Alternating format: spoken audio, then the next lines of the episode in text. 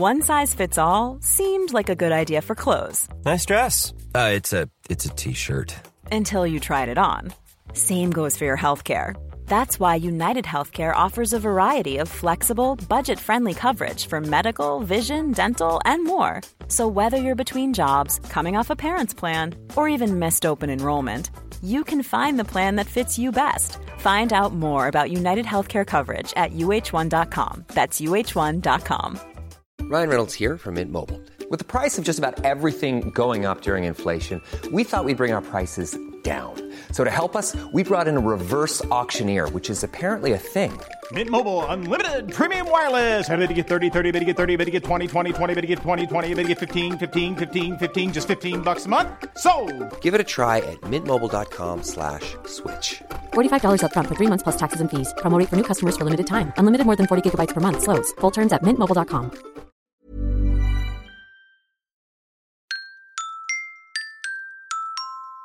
Arr, grog. Hey everyone, it's episode five of the Cider Shed podcast. It's Peter Fickling here. Keri Warbis and Matthew are along for the ride.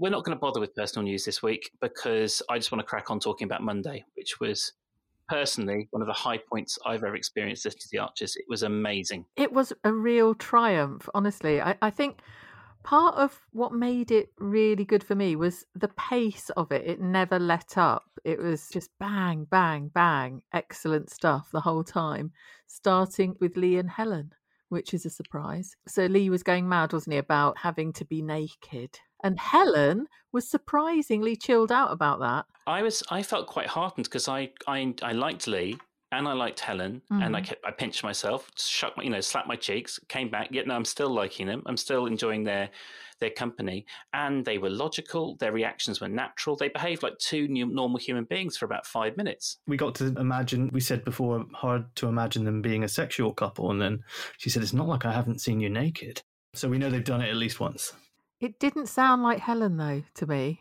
It was very sort of ooh, unusual. Maybe maybe Lee is changing Helen. I mean, I've said this a hundred times, but it, it feels like uh, it feels like the characters are all being. There's the whole the whole show feels like it's going through a bit of a, a sort of a sea change. They're bringing on some of the new characters, some of the younger guys. They're retooling some of the older characters. They're moving they're moving people like Lillian and um, Kenton and Justin and sort of you know David and Ruth into a whole different sort of phase. And Lee and Helen are obviously going to be sort of slightly more avuncular. What's the what's the what's the what's the auntie equivalent of avuncular? But anyway, whatever that Mhm. is, uh, Helen's going to sort of be taking that slightly more sort of warm, uh, maybe Susan-like role. And I, if, if that's if that's the way they're going to go, I'm willing to wipe the slate clean and, and sort of start from scratch on those two. i tweeted out that i thought she was initially going to do her nut when she found out that lee had agreed to go starkers on Well, a bank kinda did. holiday afternoon well she did afterwards but she was totally fine with him she knew it was going to be naked and she wasn't she was quite chilled like you said with the idea of him Mhm. going along to do it even kind of jokey about it i Yeah. thought afterwards i thought there were large periods of russ shaming in this episode Yeah, Lizzie was a cow. and she- yeah, and she, yeah, I, I was picturing Lizzie in like some dominatrix suit. She was giving Russ such a hard time. he's completely either he's oblivious to it or it just knocks off him. No matter how much, how many times she tried to shame him. You know, Mm. you didn't get the screen ready. Um, thanks to Freddie, and everyone's coming thanks to Freddie. And you know, I thought it was quite bizarre. I like, I like the bit. It's very public. Yeah, and when she said to him, "That's two, that's two life models you've lost in a week," I was imagining these kind of waif-like naked figures running around the grounds of Lower Loxley, like you see them and they duck behind a tree. and she referenced the uh, um, Oscar Wilde quote, didn't she? You know, to, to lose two. Yeah, is um, careless. To lose two. Yes, exactly. Yeah. Yeah. Um, I thought when and Joy obviously appeared uh, at that point earlier on in the, in the episode, say, and she was like saying, "Lee is such a beautiful man." And I loved it when she said, um, "I'm very creative. I did our A level." Mm, hmm that made Well, me she's laugh. the only person who did art A level who is creative, and I, say- I say that's someone who uh, who is sat in a room full of, full of equally untalented people drawing a bowl of fruit. I did art A level. Thanks. Well, you, oh no, you're a good artist, aren't you? I've seen some of your stuff. Well, I mean, one of the things that came out after the pod last week was that both Keri and I have posed for life drawing classes. We And have. we've- and and we failed to bring it up on the on the podcast. And did you did you do the um, the Russ approved full frontal standing up cock and balls pointing at the audience pose, or were you kind of demurely draped over a chair? I didn't. yeah, that was a yeah. I was naked and sitting down, which I think is arguably worse. Did, But, um, did did people get to see um, Matthew's pride and joy? That's the question. Um, I guess they did. They got to draw it as well, so they got to take it home. It's the, uh, Somewhere out there, listeners, if you own, if you were one of the people at that life drawing class, please feel feel free to um, send in any you know daubs you have of Matthew's daub. Matthew, did you deploy the strategic scarf? I didn't, unfortunately, but I did have a screen, as I recall. All I remember was it's just incredibly uncomfortable. You never realize how incredibly uncomfortable it is Mm. sitting in one position for such a long period of time. Yeah. Um, but I like I liked uh, Russ's delivery. Had all the right inflection uh, when he said "in the buff" when he said he wouldn't be able to teach the class. He was amazing. He was the actor who plays Russ. I don't know who he is. He did an absolutely cracking job. Um, Yeah. I, I, if they, if they, if they are trying to get rid of Russ, I'll be disappointed because uh, Matthew, you were, uh, I think it was the first episode of the Cider Shed where you were very um, vocal about your love of Russ. Yeah, he's a very amusing character. I mean, he's everything that's annoying about him. I find amusing. I know for some reason it winds people up, and I know why people have a problem with him and Lily. I get all that, um, but it is a soap opera, guys, Mm. and I I find his character really funny. The best bit was when Helen told him that he should be the model. hmm Yeah, Um, and he was like, uh, "No, yeah, how can I possibly?" But he obviously wouldn't, would he? He's he's fine bossing Lee around and expecting him to stand naked in front of all the villagers. Well, Uh, when I was when I used to dislike Lee before I sort of you know uh, forgave him, um, I sort of made a prediction that it might be a micro penis plot for um, for Lee, and then now I'm thinking Russ. Russ, I don't know why I'm Oh. obsessed with penis size, but maybe it was you know because Russ reacted very strongly Mm. to the idea of um, being asked to pose. You he would have thought he'd style it out a bit. Said he couldn't teach and and be in the buff, could he? That was his excuse. Um, but I mean, Lee, I thought Lee was a bit of a chicken as well, didn't you? I mean, con- considering he gave it the big one when he did his old boot camp workout routines, Full Metal Jacket, were screaming at everyone. Basically, when he had to when he had to pose naked, and Mm. I don't know what what the exact pose was, but um, yeah, I mean, Helen kind of that was where I think she started to be a little bit like she was with the blowing out of the candles. She was like, "Don't, don't try and make him feel guilty." Yeah, because it was It's the like- charity for a mental health um, thing, wasn't it? And she was like, "Don't guilt trip him into the, doing this." You know, when you hear about um, Sting and um, his wife Trudy, they have kind of like 25 hours of foreplay before they finally sort of, you know, get to the vinegar strokes and, you know, get to, and try and give each other orgasms. Do you not feel that's what we're doing with the um, lead up to the conversation about joy? Wonderful, wonderful joy. what this was like a tantric build up Exactly. to Yeah. joy getting naked. A long teasing conversation about Russ and um, uh, Lee and their potential stripping off, and then you know just before we get to the you know the final Yeah, I've. I mean, I've been preparing for it. As you know, I'm recording in my pantry. I've I've stripped down and I've can I've drank 500 mil of ayahuasca, so I'm ready to talk joy.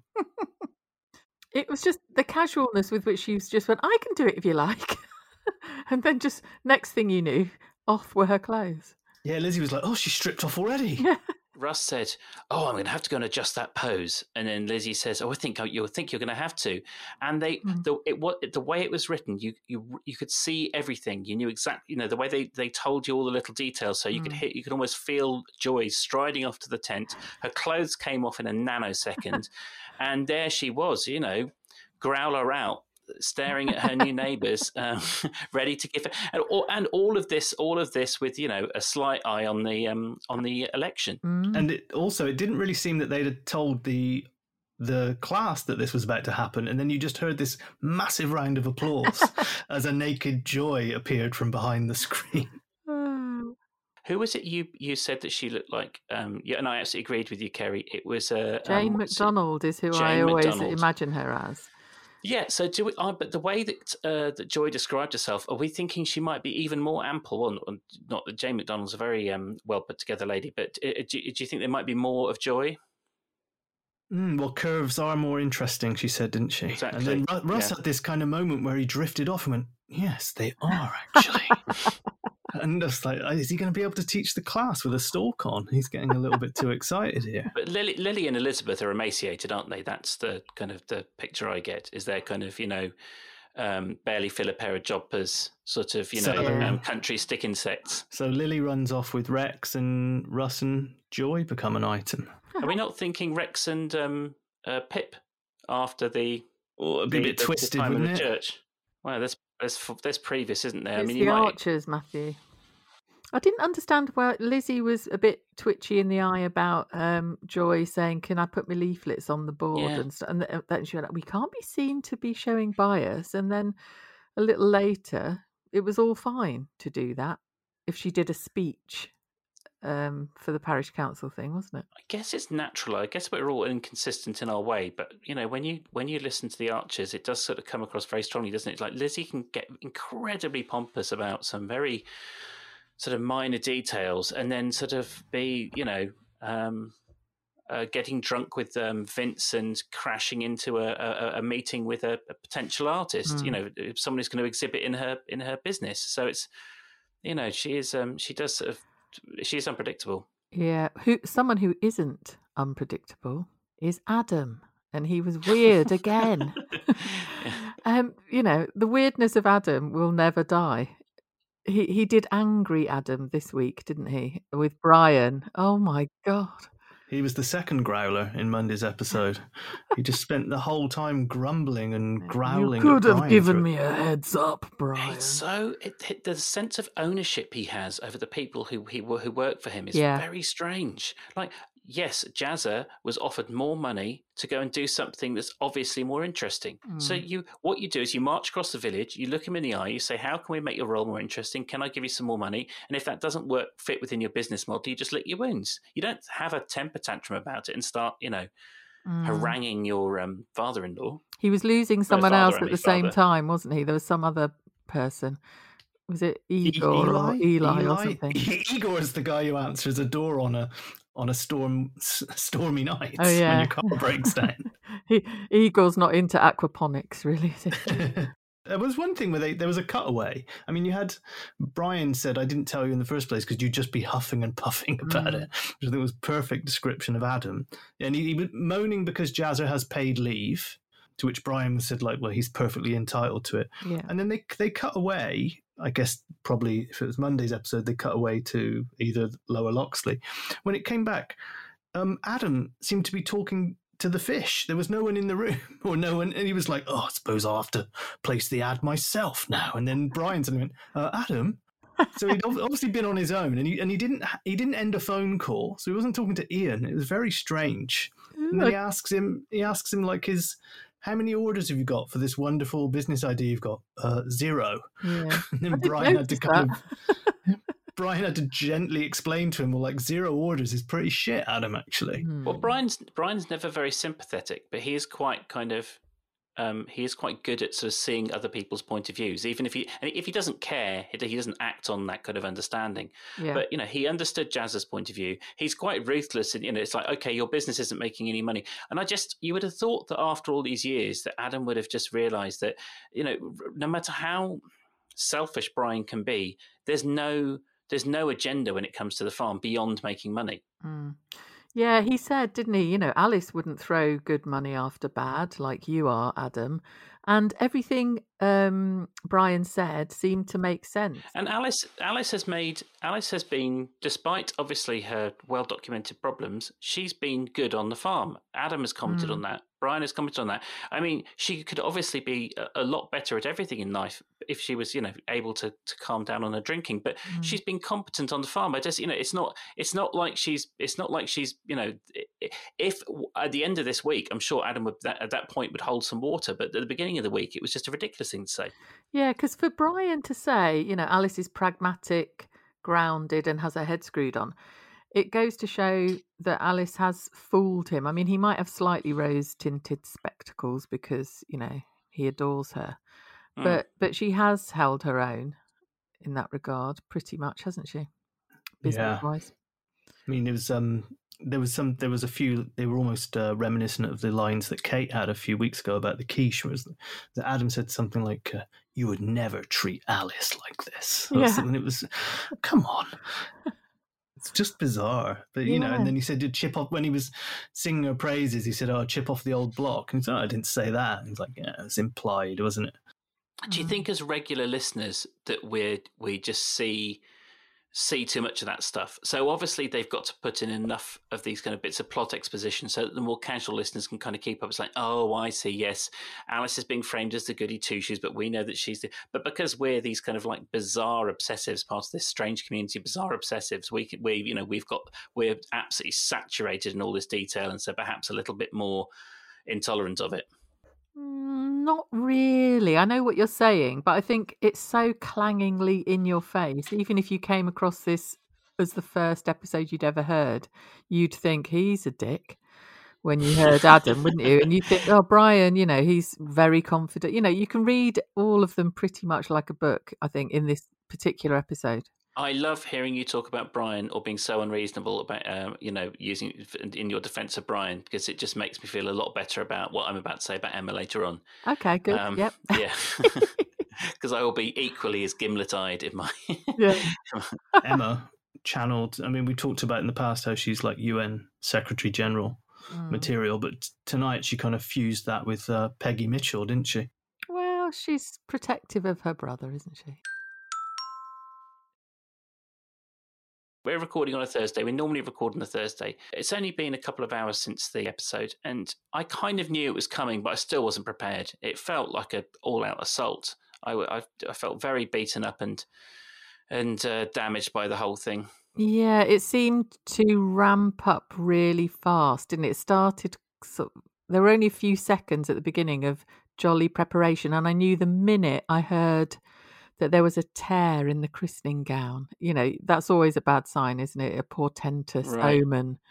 That- Oh, I see. You thought it was like a, the a raven flying from the tower. Oh yeah, definitely. Yeah, it okay, was yeah, I- a I missed sign, that. a clanging, clanging sign, like they do in the Archers.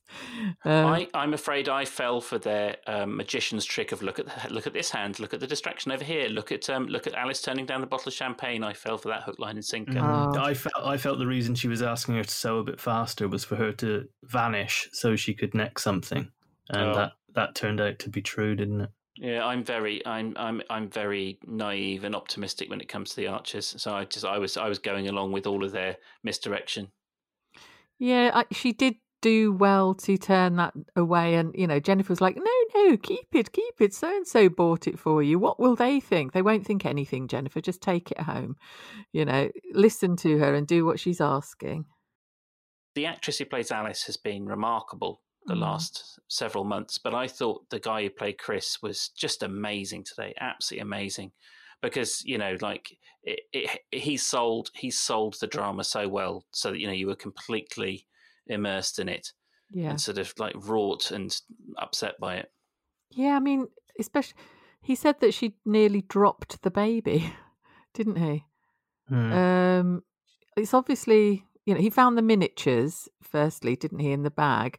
Um, Yeah, And that was a tense moment because you thought, oh, Chris, are you being OTT here? Are you putting on too much pressure? And then you heard the little chinking of the bottles yeah. as he rummaged in the bag and thought, oh, God, it's true. And she had already had some. And she was like, no, no, I'm fine. I'm fine. I just need them to get through today. So, um, and then at the church, he said, She's dropped the baby. She's drunk. She's drunk. You know, straight away, he was telling um, Emma, wasn't he? I will say, Keri, uh, you know, you've got two two happily grown up and healthy kids. Mm. After a few months, dropping a baby doesn't seem like quite such a big deal.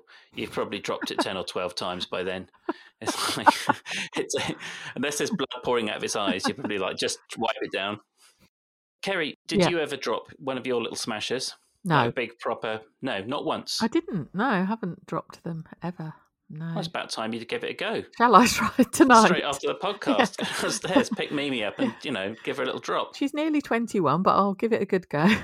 you and Mimi have been doing some sort of like you know early morning exercising recently, so this could be something you could just build in to, to you know little pick up, little drop down, little pick up, little drop down. Whilst we're walking around the park. Yeah, Yeah. I mean, it's, a, it's a, it'd be probably quite a good bonding exercise. Yeah, it'd be good for my abs. Um, I felt that to drag things back to the Archers, I felt that um, there was probably a production. You know, obviously because of COVID, there was production issues. I felt that there should have been lots more shrieking from the Aldridges and the Carters in the background of this this scene. There should have been more involvement from other family members, and it Mm. wasn't. It was just isolated between. There was Yeah. reference that she's heard everything of Susan, but you know, it was just Emma, Alice, and Chris. I thought it would have could it could have benefited Yeah. more from like a stunned Jenny or a, a Some sort of Brian. comment from the audience uh, who were sitting Yeah, in the church would have been great. But they were outside. I felt that it happened outside, didn't it?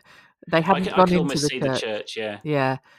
Um, so they will have been aware of a kerfuffle and a bit of shouting, but I don't think they'll know the fullness it, of it. it kind of just ends with Alice sounding like she's completely alone in the car park.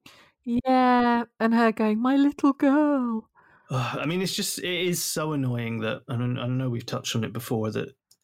Yeah, I mean, obviously Chris is pushed to his breaking point, but r- possibly avoidable. All of this if they just tell her parents and his parents, and it Mm. just this this shame that they've been trying to save themselves, as we Mhm. all knew would happen, has now just exploded in this this nuclear option, which is in the in the car park of the christening. It's just Yeah. and, and and nobody again knows how to deal with it properly. You know, I don't think Chris is angry. He's scared. He's terrified. Emma's protective.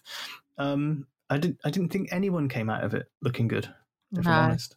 And Twitter is interestingly split into three camps. There's the supporting Alice camp. She's ill. Chris is being awful to sort of rip the baby away from her camp.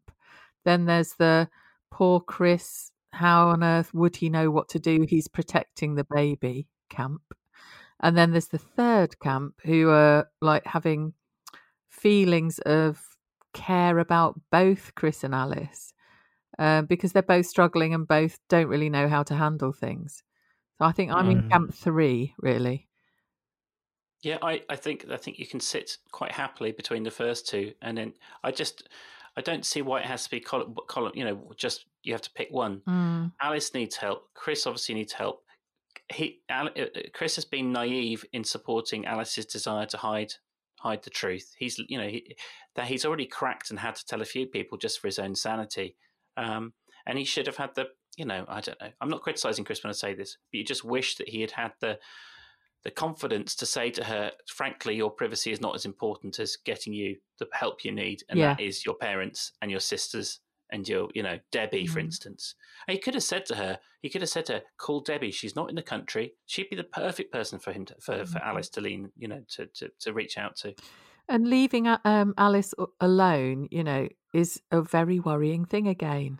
You know, if she is literally abandoned at this moment, I worry about what she'll do. Where will she go? I, I think, you know, if she does disappear um, because she's so distraught, I think she might go to the Isle of Wight and sort of walk into the sea or something. Do you think that's the route they're going to go down? That Alice could do something as dreadful as you know killing herself or just running away?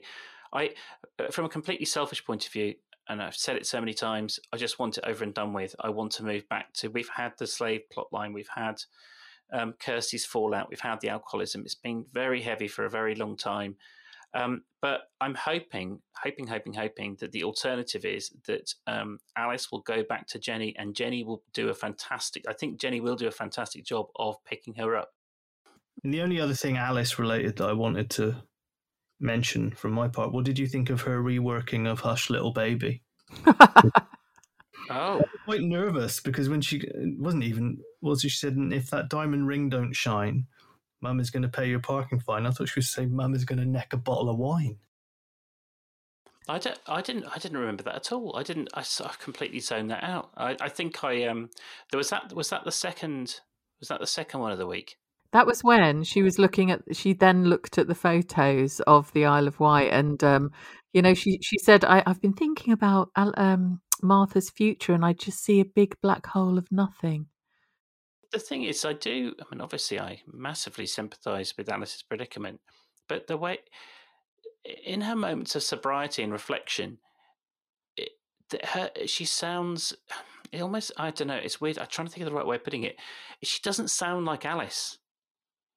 So you know, have we been listening to a relentlessly pissed version for the last how many years? Just just this last couple of weeks, there's been a whole extra side to her personality. Is um, and I you know I don't know enough about that level of alcoholism to sort of make any comment.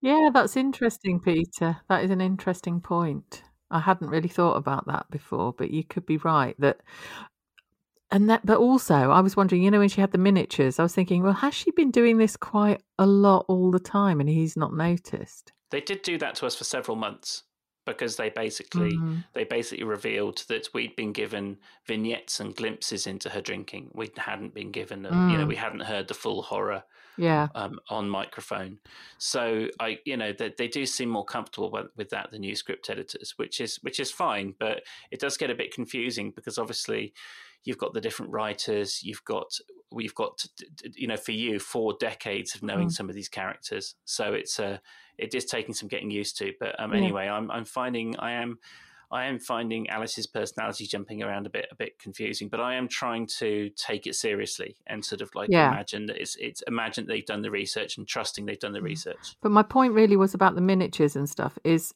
do you think she has actually been drinking all this time whilst um, having? That's what I took away from having it. new new Martha because she was impl- she said I needed it for this event, which is the christening. But it's like, mm, I bet you've been doing more of this. Well, she said to Harrison, didn't she, a couple of weeks ago? She was very clear that, you know, it was like uh, she was a bit drunk, but she was just kind of like, well, what's the harm? You know, Chris has taken her away, so it's the perfect opportunity. No, it's not, not going to do anyone any mm. damage. So I think she'd negotiated. She's she, she's obviously got obviously got these negotiations where she's like, well, it takes me this long to sober up. I can have this much to drink, and no one will get hurt. Mm. Yeah, which is a bit sad.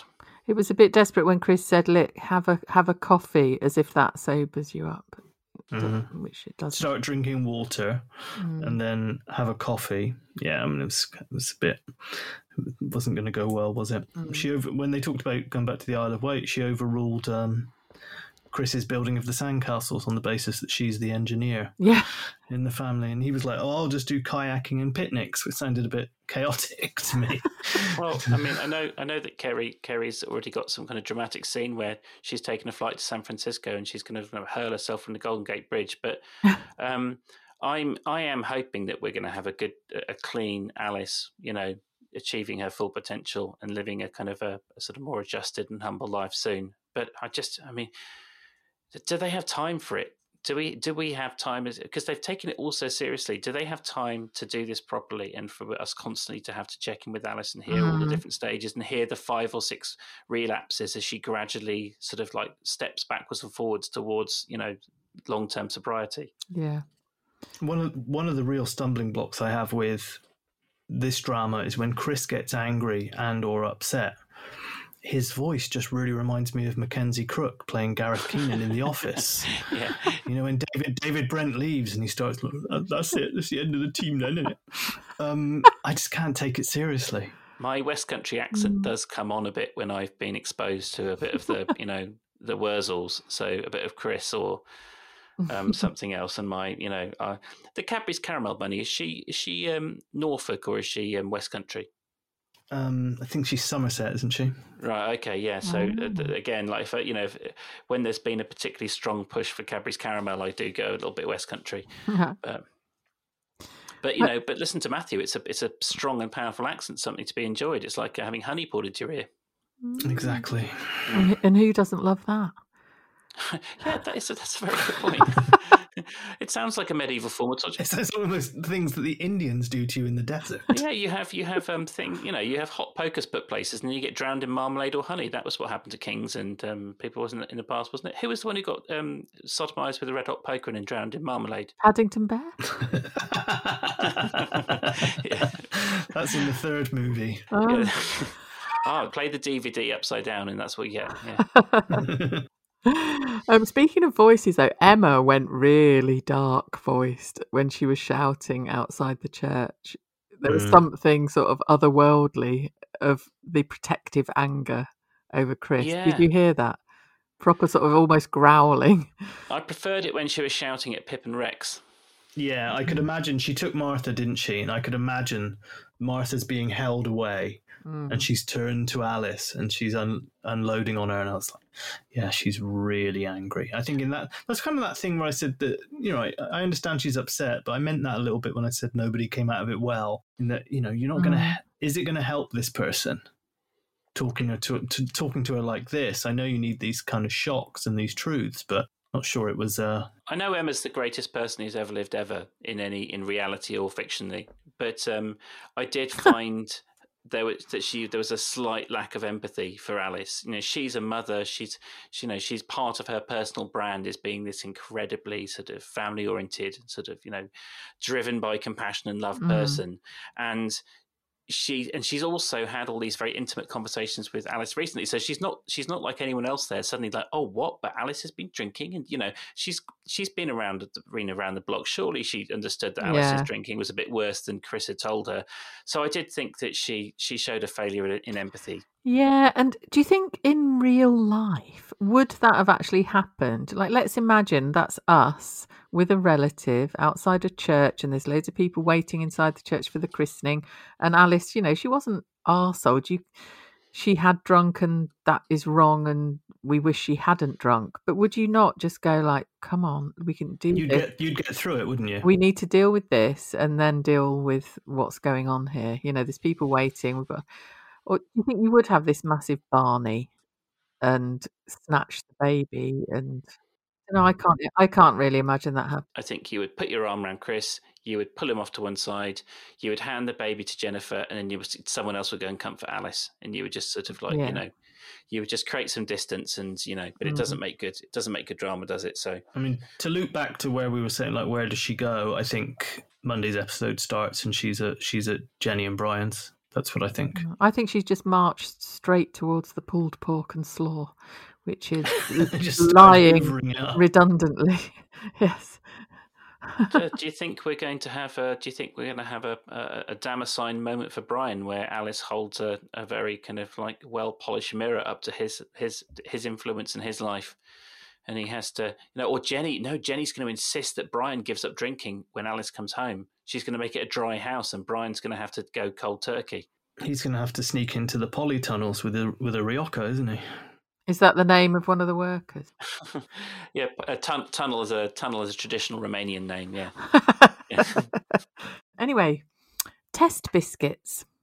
Well, this is the thing. So next week we're going to be we're going to be get treated to a lot of Susan and a lot of Jenny. I think that was what the whole test biscuits thing wasn't it? Was it was to sort of Mm. uh, uh, get us get us kind of warmed up for some Jenny on Susan action. And yeah, they did sort of kind of these weird sort of Rorschach tests. It sounded absolutely dreadful. These weird kind of amorphous blobs Mm. with sparkly and glittery icing on top.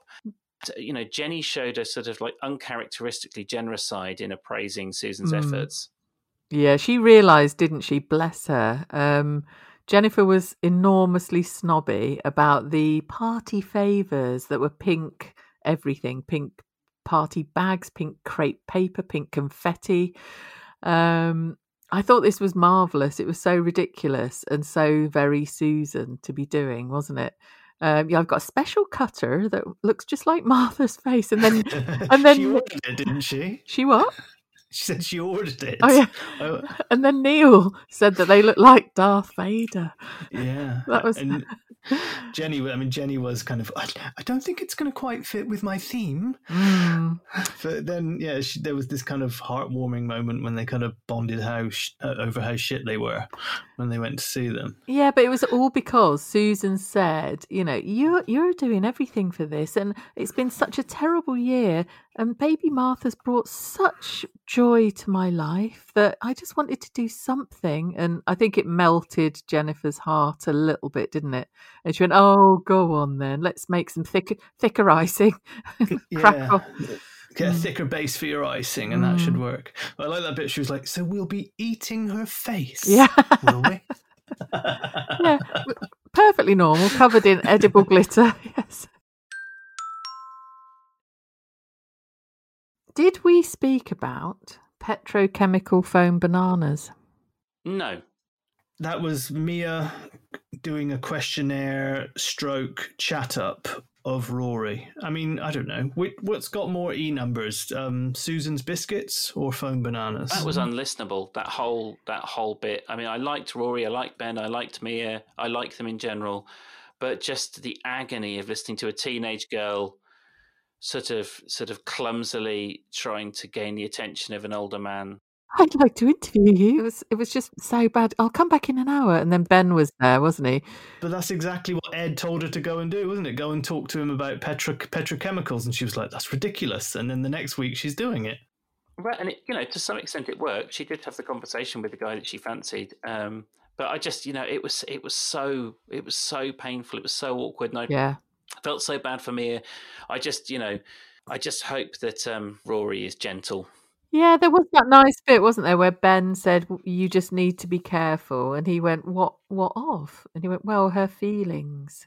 So he was looking out for the situation, Ben, having pointed out to Rory the thing that he hadn't. Yeah, dear, dear Archer scriptwriters, we get it. Ben's a good guy. All right, you can, you can calm down now.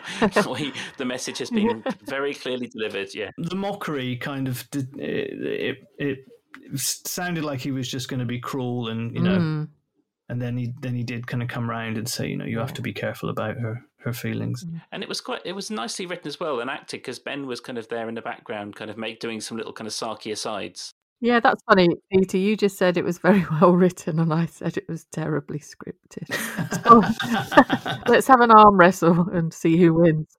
I like I like the way that Ben was was written. I think is what I was, was trying to say. I'm not. Okay. I, am I'm, I'm. You know. You know me, Keri. I, I when, once or twice a year, I've got the courage to disagree with you. Um, uh, but and it might have been today. But no, I was. It was more. It was more just you know the mm. fact that they sort of kept Ben in the conversation in a natural way. Like it wasn't kind of like and yeah. now I turn to you and you listen, and now you turn. Mm. I turn to you and you listen. So it was. Uh, yeah. She she was uh, noticeably disappointed that Ben was there, wasn't she, when she returned yeah. with her with her fake questionnaire, which yeah. is probably uh, I don't know what's actually on that piece of paper. I do but, hope um, she doesn't get sort of heartbroken because it is dev- devastating. How, she's she's fifteen. Yeah, that's my question. He's what eighteen.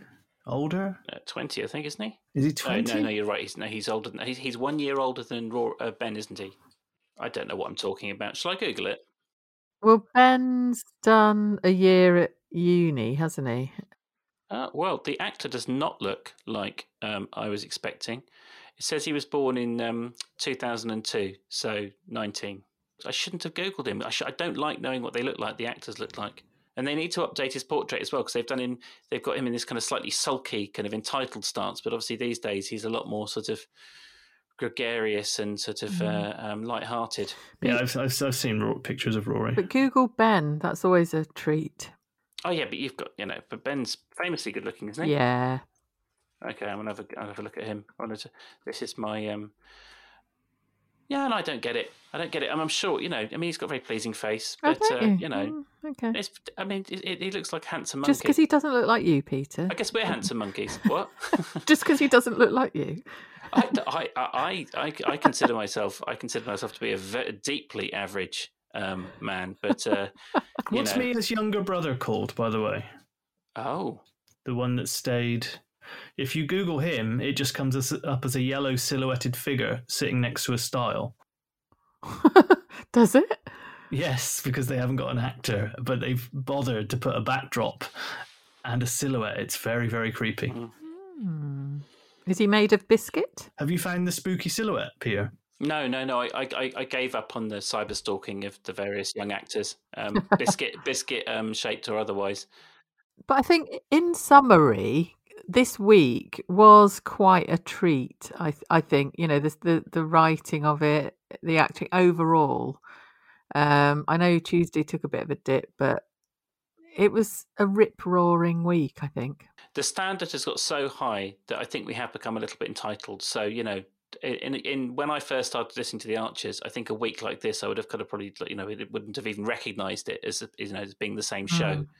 And so yes, you know, uh, uh, especially. I mean, maybe it's because they're condensing everything into these sort of like four episodes a week. But Tuesday was a bit weird. But then also, uh, uh without you know, at a subconscious level, there was all kind. There's all kind of all kind of all kinds of textural details and layers that probably fed into our enjoyment of, of mm. today's episode. And also, you know, there's no way they could have done two Mondays. It would have been too much. Yeah. Yeah, you would have just been you would have just been spent after that. Mm. And remember, last week had the time capsule and Lilian and Justin in it, so you know we were spared exactly. any of that. So let's exactly let's be grateful for small mercies. Yeah. Yeah, I, was having. I, I mean, I, I had a bit of a rush on Monday's episode. I, I could barely. I had to at the beginning. I had to at the end. I had to go right back to the beginning and listen again because I, oh, felt like, uh, yeah, I felt like you know, like um, someone who's lived in a cave all their life suddenly going to Times Square at night. I was just looking around at all the bright shining lights and all these voices that were firing from different directions at me. Oh, Matthew, you are easily pleased. You know, I'm sat in a pantry right now and I'm having a great you time. are. So Matthew, you've you you've recorded. How would you rate um, now that we're sort of winding down towards the end of the the podcast? How would you rate your pantry experience? Do you think you're going to be back in the pantry next week? Well, let's see. Um, I've had a good time. Um, I hope all the non-perishable goods have enjoyed it as much as I have. Um, I might try and improve my my line of vision next time. It's a bit boring at the moment. What, looking at sardines? Looking at some sardines and some um, corn flour and tapioca. I need to need to improve it a bit. Well, I was talking about personal branding earlier on. That was some very powerful, powerful work from you there, Matthew. And Keri, how and you, are you content? Yeah, very content. I'm here with my amber and patchouli candle on. Oh, in, in okay, my nice. in okay. my bedroom, in my boudoir. Patchouli is yeah. that? I mean, patchouli was very much the essence of like leather clad heavy metalers, stroke goth, stroke grebos when I was a teen. There you go, tick, tick, and tick. It packs a punch. Yeah, still to this day, whenever I pass someone and they've got patchouli on, I have this very weird teenage mm, what's the word? Sexual arousal. Oh. it's, it's like this moment of like you know like being back to being on heat when you're a teenager mm. and like the summer of love and all that oh, kind of stuff. okay well when you get to portugal later on in the year keri do not pack the patchouli. Or do. One of the two depending how you feel about matthew's wedding vows. Um, and so um, how about you peter? Let's ask you. I'm sitting i'm sitting in my little office. Mm. I'm, I'm very content Last week, we discussed uh, about thing, positive things that people could do mm. to help us spread the word on the podcast. Please, could people go out and um, go to the uh, the Apple um, uh, website or the app, or you know, go on on your app and give us a, a um, give us a thumbs up or a, a star rating and you know, and, and, even a review if you've got the time. That would be absolutely fantastic. That would be a really positive thing you could do for us. Um, I think I looked at the statistics, something like 60% of our listeners are on Apple. So, you know, if you've got time to do that, that'll be absolutely fantastic. We're going to try and come up with some other bits and bobs. Keri has been sending out some um, hopefully amusing um, uh, memes that we've been creating to go with the podcast. So if you could forward those, that'd be fantastic. And um, I've been speaking to a uh, someone who actually knows what they're doing about Facebook. And Matthew, I, I, haven't told you this before, but I let you down massively. I set up our Facebook account in all kinds of terrible ways. So the conversation. You, you, you, mildly confessed to it, but did I, yeah. Anyway, there's more. There's more to come. I, I royally screwed up. I spoke to someone and they basically just said, "Yeah, you did that wrong and that and that." Anyway, so I've got to apologise to Matthew off air. And so, yeah, if you could, if you guys could chip in with that, that'd be fantastic. We'll come back with some more stuff because obviously we're all working towards the glorious, glorious moment that is um, Keri's um, brutal um, grilling on Mike. Um, Keri, Twitter news. Yeah, we've broken the 500 followers mark, which is marvelous. Fantastic. Yeah, and it, every day new people join us, which is brilliant lots of activity on there. There's a nice little community talking to each other via our threads. Um, yeah, they're really, really funny, funny bunch. So if you want to email us, it's hello at the thecidershed.com. And if you want to find us on Twitter, then it is um, at the Cider Shed Pod. And on Facebook, I think it's the same, isn't it, Matthew? The Cider Shed Podcast is our group. Um, and I was just counting our yeah our members went up a little bit slower on Facebook. I think we're in the uh, well, we've already we've already found out who the problem is on Facebook, and it's me. So anyway, I will be I will be trying to be less of a problem, and, and may hopefully make it a bit of an easier place to navigate. so thanks as always. Big huge thank you to Keri and Matthew for putting up with all of my um, all of my nonsense. Uh, we had we had a we had our first uh, we had some more recording snafus today, but we got through them all right, didn't we? Yeah, if the recording has saved, yeah. Good point. So yes, um, well, this becomes like a, if a bear shits in the woods, you know, if, because this might not go out. Huge thanks to everyone. Enjoy the week, and we look forward to talking to you next week. Bye. Bye.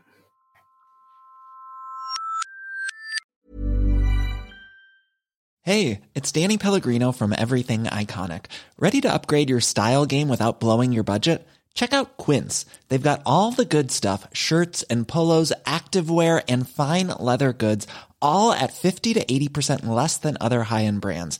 And the best part? They're all about safe, ethical, and responsible manufacturing. Get that luxury vibe without the luxury price tag.